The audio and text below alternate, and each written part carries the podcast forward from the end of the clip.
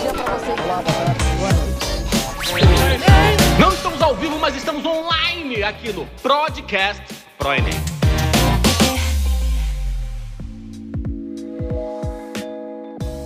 Fala galera, tudo bem com vocês? Tudo tranquilo, tudo na paz, tudo certo? Aqui quem fala é Carlos Eduardo, o vulgo Cadu. E aí, tô chegando mais uma vez pedindo licença para vocês, dizendo que é sempre um, um enorme prazer, né?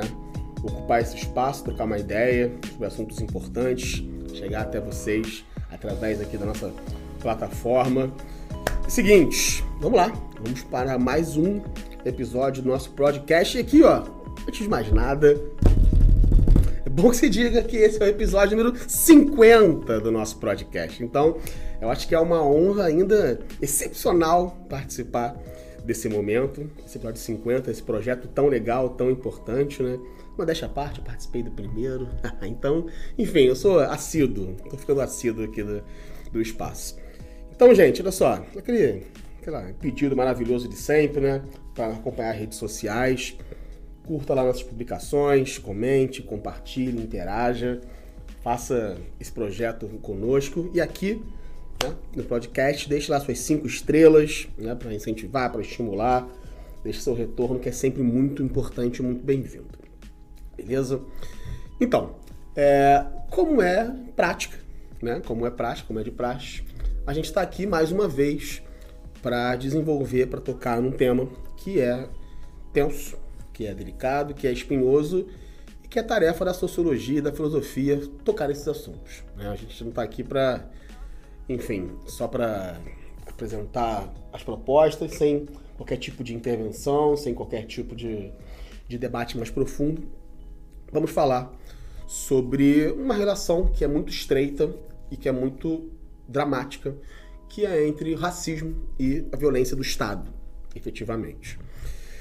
É, é claro que para falar sobre isso, a gente, poder, a gente deveria, na verdade, nós teríamos que fazer uma enorme construção sociológica, histórica, filosófica. Nesse sentido, eu convido né, vocês a assistirem, a ouvirem, na verdade, o nosso, nosso episódio de número 48, que eu participei, que eu fui importante nesse processo também, né? Que a gente falou sobre o sistema prisional. Lá, a gente desenvolveu de maneira bem longa e bem extensa o debate que envolve racismo, um debate mais filosófico, né, mais denso sobre o racismo, uma construção histórica também que envolve todo esse debate racial, especialmente no Brasil. Então, eu recomendo fortemente que vocês ouçam esse episódio 48, que vai ajudar bastante, não só para hoje, mas também de modo geral. Só que, mais especificamente, no que tange, no que toca o assunto de hoje, é importante né, a gente destacar algumas coisas. Claro, né? A gente tem um caso mais recente de violência policial que envolve, né, que envolveu o Genivaldo de Jesus Santos, na cidade de Umbaúba, no Sergipe. É, dá para dizer, né? E aí, sendo ironicamente dramático, né? Dá para dizer que foi o fato isolado da semana, né? Dá para dizer que, é, entre mil aspas, a fatalidade da semana. E eu parto desse ponto. Por quê? Porque a gente, felizmente, tá conseguindo, de maneira. É, felizmente e infelizmente também, né? Ter a dimensão de que esses casos, como o do Genivaldo, entre outros tantos, não, não podem mais ser entendidos somente como casos isolados. É, a gente não pode entender mais esses casos como fatalidades, como erros individuais, como alguns momentos de distúrbio psicológico de um ou outro agente do Estado. A gente está conseguindo, felizmente, avançar nesse debate, entendendo esses, esses, esses fenômenos, esses momentos, esses atos de violência como uma lógica estrutural. Né? Acho que esse que é o ponto. Ou seja, é algo sistemático, é algo recorrente, é algo que se repete e é algo que tem características muito semelhantes entre os casos de violência de agentes do, de agentes do Estado, no Brasil, particularmente, mas também fora do país. É, então, é muito, então esse é, o, esse é o ponto de partida, tá? A gente tentar entender o que que tem de processo histórico, o que que tem de estrutura, o que que tem de sistemático, o que que liga os casos de violência policial no Brasil, especialmente, tá bom? E aqui, vamos começar falando, partindo desse caso, obviamente, né, que não tem como não, não discutir. E aqui a gente, a gente tem um. A primeira coisa que, que, me, que me saltou aos olhos, né? É que normalmente, quando a gente fala sobre violência policial, violência do Estado, de modo mais abrangente, a gente conecta e a gente recorrente, de modo mais recorrente, a gente vê uma intervenção mais das polícias militares, das polícias civis também, né? Que atuam de modo mais, mais dramático na violência urbana, nas grandes cidades e tal. Só que dessa vez foi a Polícia Rodoviária Federal, né? E aí a gente fica meio, meio perdido na tentativa de análise, mas como assim, né? Uma polícia que não tem uma atuação tão assim, né? Ostensiva e extensiva na violência urbana, participando desse tipo de, de ação violenta, né? Que resultou na morte do Genivaldo Jesus Santos. É... Além de entender o papel, além de entender construção das polícias nesse sentido.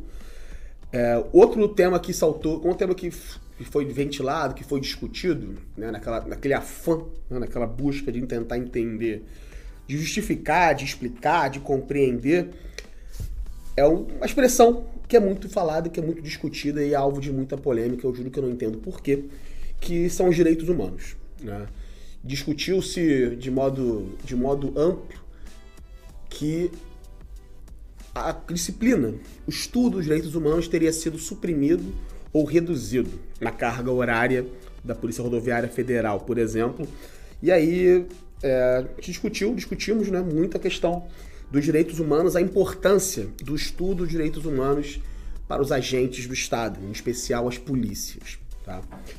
Nesse sentido, é, já que fala direitos humanos, já que falamos direitos humanos, eu vou levantar algumas questões aqui, eu vou levantar algumas declarações, alguns documentos, né, algumas orientações que tratam dos chamados direitos humanos. É, é importante colocar que esse debate que envolve direitos humanos, que envolve racismo, que envolve violência, não é de hoje. Né? Você tem argumentos, né? você tem algumas, algumas, algumas falas, algumas frases, algumas ideias que vão pelo caminho do seguinte, né? Que tudo hoje é tentativa de lacração, que tudo hoje é tentativa de problematizar. E aí, eu trago aqui uma declaração que é importante, né? A Declaração Universal dos Direitos Humanos, de 1948, da Organização das Nações Unidas. É um dos documentos mais importantes do século XX, né? que trata do assunto, que trata do tema é uma orientação, é um documento que os, cujos, países cujos países signatários têm a obrigação de seguir suas orientações nas suas legislações, nas suas leis né, nacionais. E, enfim, essa declaração tem alguns artigos né, importantes, né, todos são na verdade, mas enfim, eu vou destacar alguns aqui. Primeiro eu vou destacar a ideia da universalidade. Então, quando a gente fala de direitos humanos, a gente está falando de direito para todos os seres humanos primeiro artigo fala que todos nascem livres e iguais. O segundo fala que os direitos humanos devem abraçar, devem respaldar todos os humanos, todos os direitos, sem distinções. Sem distinções de qualquer tipo, né? Em relação à raça, em relação a gênero, em relação à orientação sexual, em relação à nacionalidade, à etnia, enfim. O artigo 5 da Declaração Universal de 48 fala que ninguém será submetido à tortura. O décimo primeiro fala da presunção de inocência até que se prove o contrário. Ou seja, todos são iguais, todos são livres, todos têm acesso aos direitos, ninguém pode sofrer tortura ou violência e todos são inocentes até que se prove o contrário através de procedimentos legais jurídicos estabelecidos. Aqui Fica, ainda assim, fica uma questão da ordem do discurso, né, da retórica, que é entender que os direitos humanos, entre mil aspas, defendem os direitos humanos defendem bandidos. Essa mesma declaração de 48, no artigo 29, fala que as leis de cada país impõem limites aos indivíduos. Ou seja, esses mesmos indivíduos que são dotados, que são detentores dos direitos, que não podem ser torturados, que são livres e iguais, esses mesmos direitos, na mesma declaração, essa mesma declaração diz que existem limitações impostas pelas leis de cada país. As leis de cada país colocam e impõem exigências morais, legais, respeito à ordem pública, respeito à ordem democrática, respeito aos direitos coletivos, respeito aos direitos dos outros indivíduos. Tá tudo isso no artigo 29 da Declaração Universal de Direitos Humanos. Então, é, eu acho que é uma, uma falácia. Eu acho que cai por terra o argumento que direitos humanos, em especial essa declaração, serve para defender apenas bandidos, uma vez que a própria declaração ao passo em que ela desenvolve direitos, também, também apresenta deveres, obrigações do indivíduo para com a comunidade. Seguindo, né, no tom das declarações, documentos oficiais, em 63, né, a ONU né, estabeleceu uma declaração sobre a eliminação de todas as formas de discriminação racial, 1963. Em 65, uma convenção internacional que também trata das formas de eliminação, como eliminar né, a discriminação racial. E em 1978, né, uma declaração que envolve a questão da raça e de preconceitos raciais. Ou seja, a ideia é que debate que envolve raça, racismo, distinções étnico-raciais, violência do Estado, não nasceu ontem, não é alvo, não é fruto de grupos militantes de um lado ou de outro do espectro político. E já é debatido há muito tempo por muita gente. Né? Isso falando no aspecto internacional da coisa. No Brasil, a gente tem na Constituição Federal de 1988, uma Constituição que, obviamente, é amplamente respaldada, respaldada pela Declaração de 48 da ONU, o artigo 3 né, fala em promover o bem sem preconceitos. O artigo 5 da Constituição de 88 fala que a lei punirá qualquer discriminação que atente aos direitos ou liberdades fundamentais. E em 1989, né, você tem uma legislação que tipifica, que trata de maneira específica a tipificação do crime de racismo bom?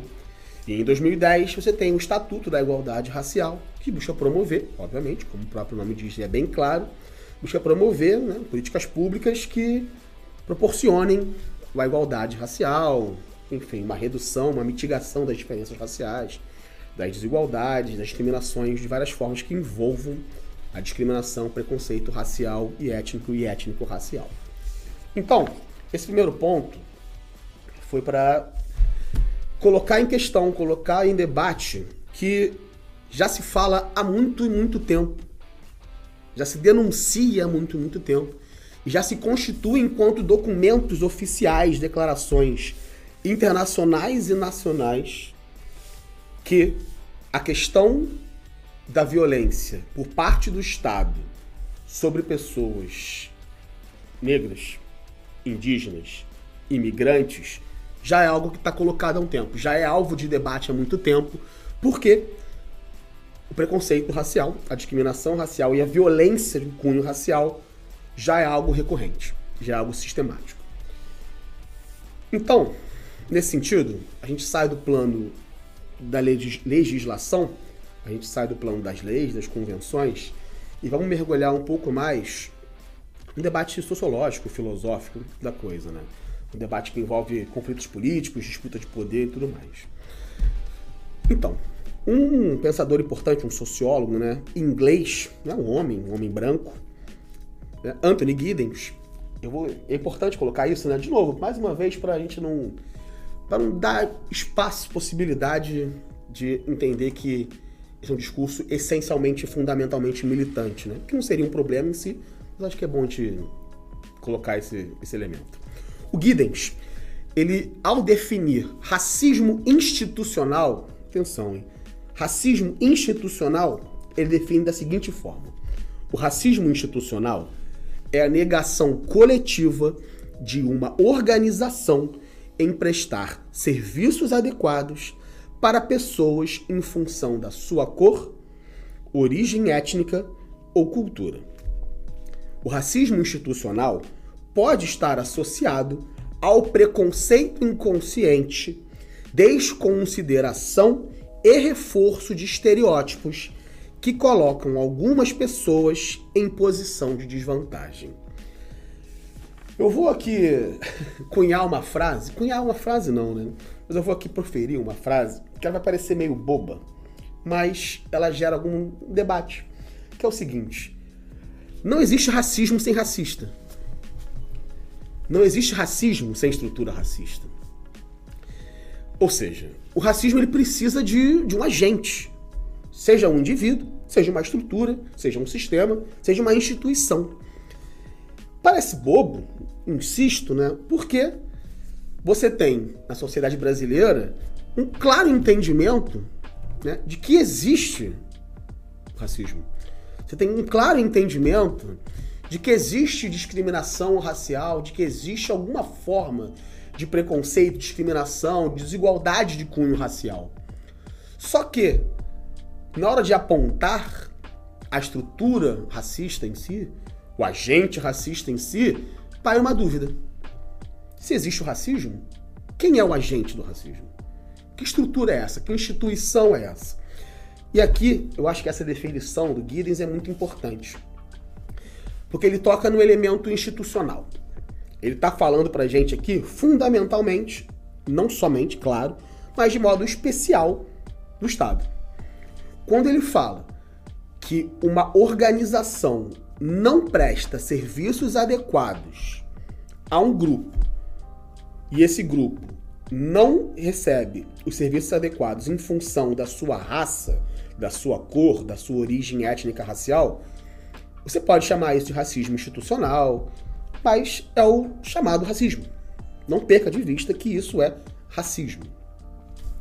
E aí o final da declaração do Giddens é muito interessante, né? Porque a negação institucional, ou seja, você não fornecer serviços públicos adequados, é isso. Né? Você não tratar o cidadão de forma adequada por ele ser negro, por ele ser indígena, por ele ser imigrante, por ele ser favelado, isso é racismo. Só que aí isso tem uma causa, né? Esse é o ponto fundamental que vai avançar o debate. Tem uma causa. Pode estar associado a um preconceito inconsciente ou ao reforço de estereótipos. Quero dizer o que com isso? Eu quero dizer que não foi o Estado que criou o racismo. Eu quero dizer que não foi a violência policial que criou a violência racial. Eu quero dizer que é muito mais profundo, simplesmente, do que a violência policial, do que a desigualdade econômica, é muito maior do que isso. Quando ele fala de preconceito inconsciente, quando ele fala de reforço de estereótipos, ele está falando o seguinte pra gente. Você tem uma condição estrutural da sociedade Condição essa em que você tem negros e negras em condição de desvantagem, de inferioridade, de desigualdade. Esse é o cenário. Esse é o cenário que vai autorizar o racismo. É esse o cenário que vai assentar o chão sobre o qual a violência policial vai agir.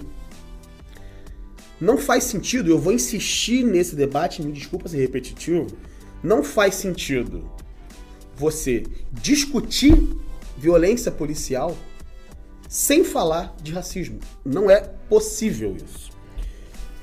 Não é possível você falar de racismo institucional sem falar da construção do negro na sociedade brasileira.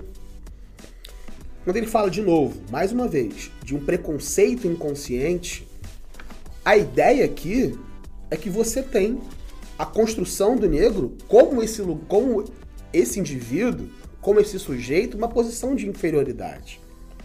Então, o racismo institucional, e aqui, gente, de novo, tá? Não estou falando só de violência policial, tá? Eu estou falando aqui, por exemplo, de um sistema de saúde que não atua de modo adequado nas periferias e favelas. Eu estou falando aqui de uma estrutura de educação pública que não dá serviços adequados em periferias e favelas. Por exemplo, eu estou falando aqui de condições de moradia, de saneamento básico que não chegam de modo adequado, que não chegam de modo adequado em periferias e favelas, por exemplo. Ou seja, o racismo e a violência do Estado, ela pode ser entendida de, forma, de uma forma bem simples. A violência do Estado em relação à população, na sua maioria negra e parda, né? Preta e parda, os negros, de modo geral, esse racismo e essa violência do Estado se configuram fundamentalmente como uma negação de direitos para a população preta. É uma negação da condição de cidadão para negros e negras no Brasil. É isso. E eu vou reforçar esse ponto, eu vou insistir, eu vou insistir nisso, porque mais uma vez, não existe violência de cunho racial sem uma forte fundamentação racista. De novo, o racismo, a violência policial, a violência do Estado, ela tem como alvos prioritários a população negra, porque é a população negra que sofre com a negação da cidadania. É a população negra que sofre com a falta de direitos, com educação de péssima qualidade, com saúde pública fragilizada, condições de saneamento básico, de segurança pública, de moradia, de iluminação, de asfalto, de tudo isso. Então, é, é importante fazer essa, essa contextualização para entender que a violência policial sozinha ela não, ela não, não se explica sozinha. É necessário você trazer esses argumentos. É, mas, enfim, a violência do Estado, e aqui eu estou falando do Estado porque eu estou levando em consideração outros elementos, outros direitos, como eu falei da saúde, da educação pública, eu acho que é importante destacar isso, né? É claro que, é claro que tem particularidades. Né? A violência no que diz respeito a polícias, de modo geral, tem suas particularidades, né? mas eu vou insistir que a violência policial ela só faz sentido se você partir do ponto que existe uma desigualdade racial. Não faz sentido existir, não faria sentido existir violência policial contra a população negra se não houvesse racismo. Primeiro ponto. Segundo ponto, é importante tratar né, é, da formação desses agentes. Né? E aí, mais uma vez, como eu falei logo no início, você tem uma, uma, uma redução da carga horária em relação aos estudos de direitos humanos, por exemplo, na Polícia Rodoviária Federal. Você tem a formação dos agentes né, de, de segurança do Estado, que reforça esse conceito socialmente construído do negro, da negra como marginal, como bandido, enfim, como, como perigoso, como ameaça. Né? É, essas semanas aí, né, as duas últimas semanas, correram vídeos né, nas redes sociais, em especial, de instituições né, que, que preparam policiais, ou enfim, em que você vê claramente, né? Você vê claramente uma, uma, uma, uma postura ética mesmo, de comportamento, quero dizer, não de boa ética, mas de comportamento, em que você exalta a violência, né, em que você, que né, que policiais ou ex-policiais, ex-agentes, ex-membros de, de, de, academias e tudo mais, né, que formam outros policiais, né, exaltando a violência, a violência como método, exaltando a tortura, rindo, debochando da violência como método, vai morrer mesmo e tudo mais, enfim. Você tem outros vídeos em que você tem claramente as palavras usadas foram a pessoa que estava lá, um homem negro, era favelado, claramente colocada a palavra criolo, claramente colocada a expressão crioulo fedido. Isso é, isso é o tal do preconceito inconsciente. Se você olha uma pessoa negra e você é um agente do Estado e você já olha aquela pessoa e coloca a alcunha de crioulo fedido, você está querendo dizer para mim o seguinte: em que você e o crioulo fedido não estão na mesma categoria de humanos. Vocês não são humanos iguais.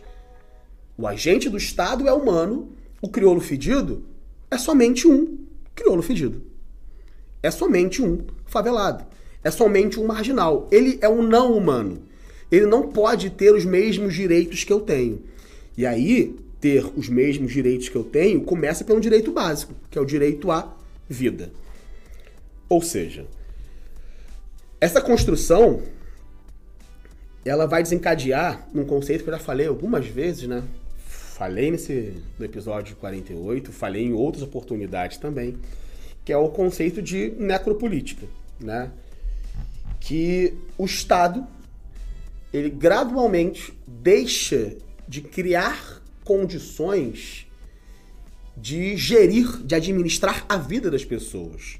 Ou seja, o Estado gradualmente deixa de investir em saúde, né, que vai proporcionar qualidade de vida, saúde de verdade às pessoas. Deixa de investir em educação pública, que garante uma vida digna, saneamento básico, que é fundamental, prevenção, por exemplo. O Estado gradualmente deixa de investir em estratégias, em políticas públicas para administrar, para perpetuar e manter a vida das pessoas e vai gradualmente substituindo por políticas públicas, por ação pública que vão ações públicas que vão gerir a morte das pessoas. E aqui essa é a ideia fundamental. Você tem um processo bastante complexo, bastante amplo no qual a liberdade, né? você clama pela liberdade, o seu direito de ir e vir, o seu direito de segurança, o seu direito a estar seguro depende da violência contra a ameaça. Depende da violência, da tortura contra a ameaça. E aqui que é um ponto fundamental. Quem é a ameaça permanente? quem é, quem vai ser o alvo da violência? Quem vai ser o alvo da tortura? Muito fácil, né? É o crioulo fedido. É o favelado. É o marginal. Tanto que isso aqui é muito comum, é muito comum. Qualquer qualquer não, vai, mas é muito comum que você tenha em vários momentos de, de violência policial, de operações, de morte, de chacina, automaticamente você tem uma defesa muito rápida, é o seguinte, né? Quando morre 5, 2, 3, 3, 10, 15, 20 pessoas, na maioria negros, naturalmente, a primeira coisa que se fala é o seguinte, né? Também, né? Boa coisa não estava fazendo. Ou seja, é isso. Esse é o preconceito inconsciente colocado.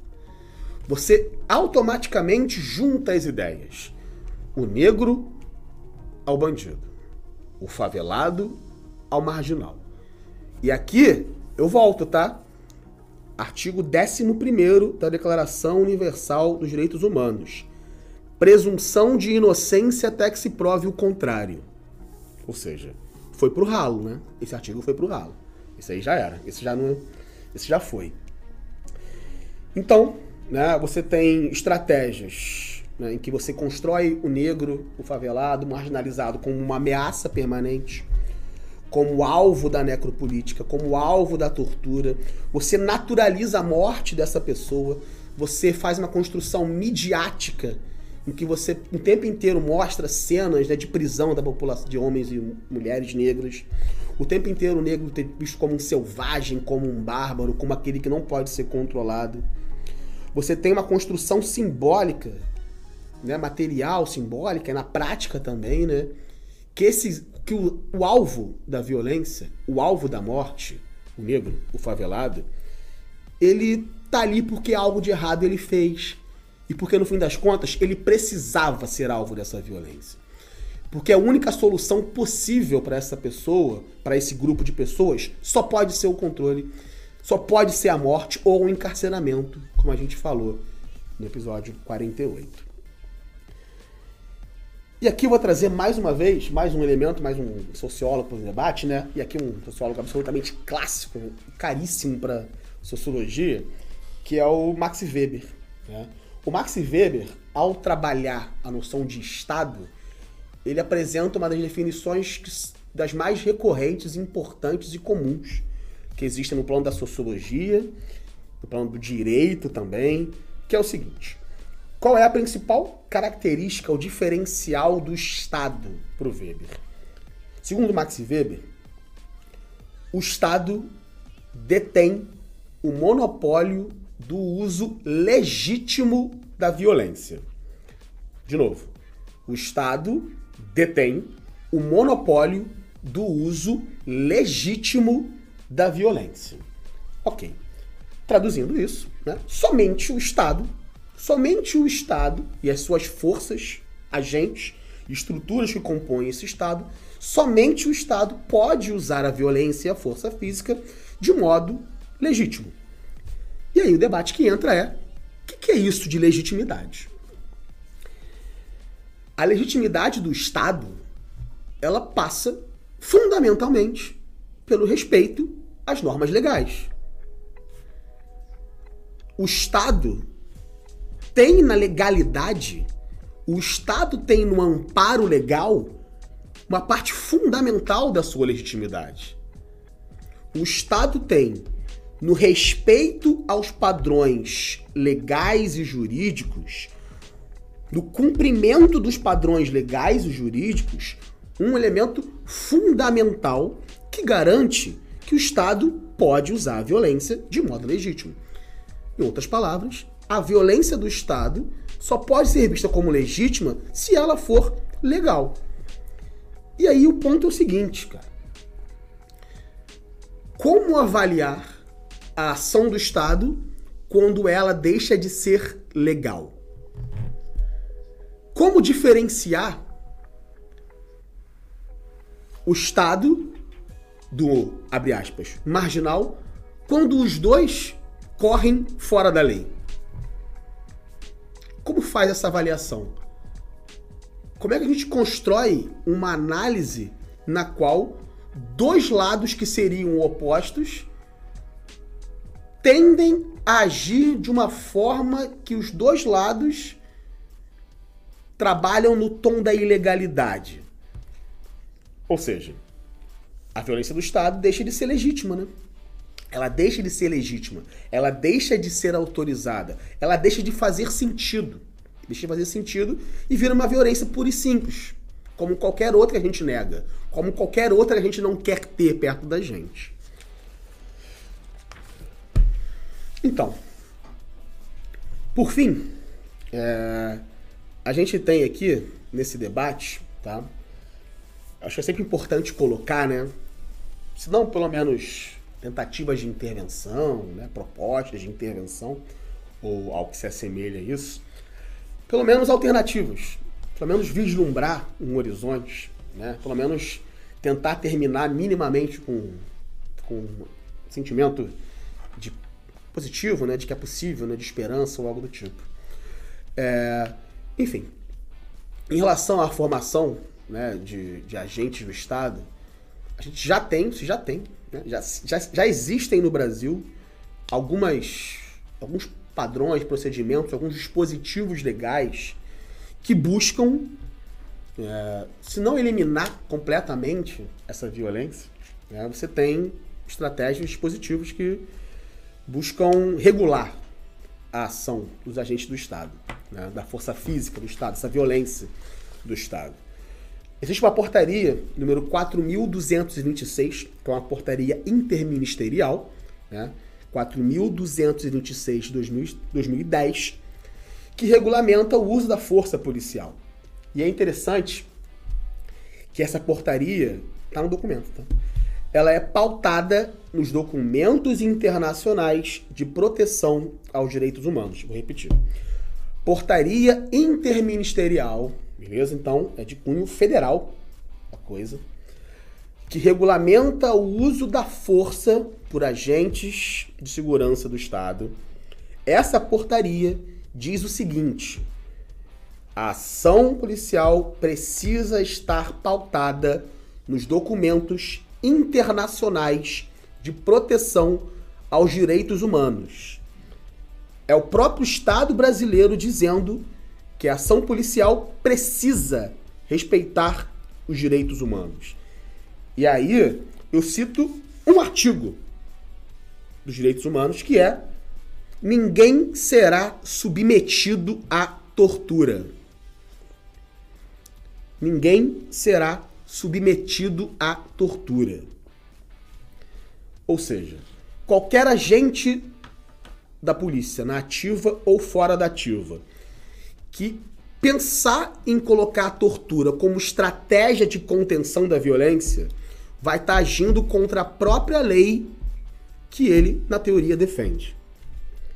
Além disso, essa portaria, 4.226, né, recomenda, insiste que é necessário, que é o uso da força, parte da polícia, precisa obedecer princípios de legalidade, proporção, moderação, necessidade no uso da força. Existe uma lei número 13.060 de 2014 que determina, atenção, hein, determina cursos de formação e capacitação dos agentes de segurança pública. Cursos de capacitação, de formação e capacitação dos agentes de segurança pública, né? E os conteúdos passam, entre outras coisas, né? Para tratar da forma como serão usados os instrumentos não letais de contenção da violência, né? De modo também, obviamente, que o uso de instrumentos não letais não se transformem no uso letal, como por exemplo gás lacrimogênio, como por exemplo spray de pimenta, entre outros, né? Então, é, para finalizar, mesmo.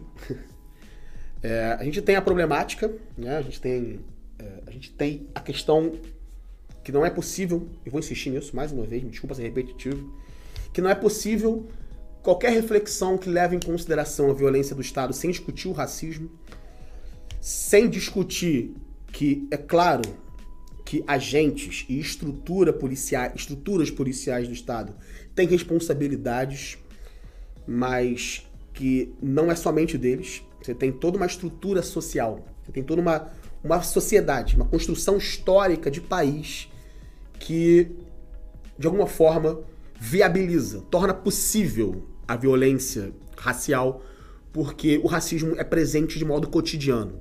A violência, a violência policial contra a população negra, ela é uma das expressões, a mais dramática possivelmente, do racismo no Brasil, tá bom? Mas é, existem legislações, existem instrumentos dispositivos legais, recomendações, orientações, declarações universais que valorizam os direitos humanos. Então, é importante, obviamente, né, a gente o tempo inteiro resgatar valores dos direitos humanos, resgatar que os direitos humanos, ao mesmo tempo em que, obviamente, apresentam as garantias dos indivíduos, também tratam de deveres e obrigações, também colocam que as leis são importantes, respeitar as leis é, é importante também para um cidadão, enfim. É isso.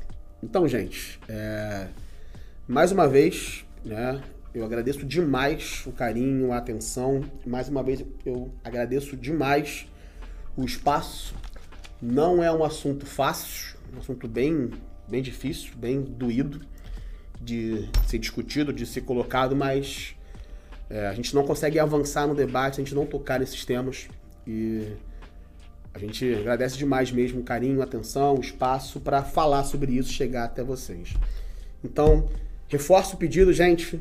Redes sociais estão aí. Curte, compartilha, comenta, constrói com a gente esse movimento.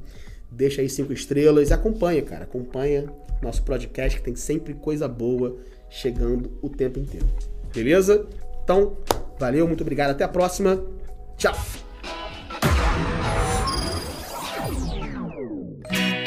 Continue conosco, acesse nossas redes. ProEnem, sempre com você.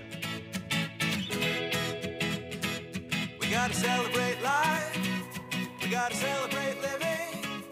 We gotta celebrate the beauty of the world that keeps on giving.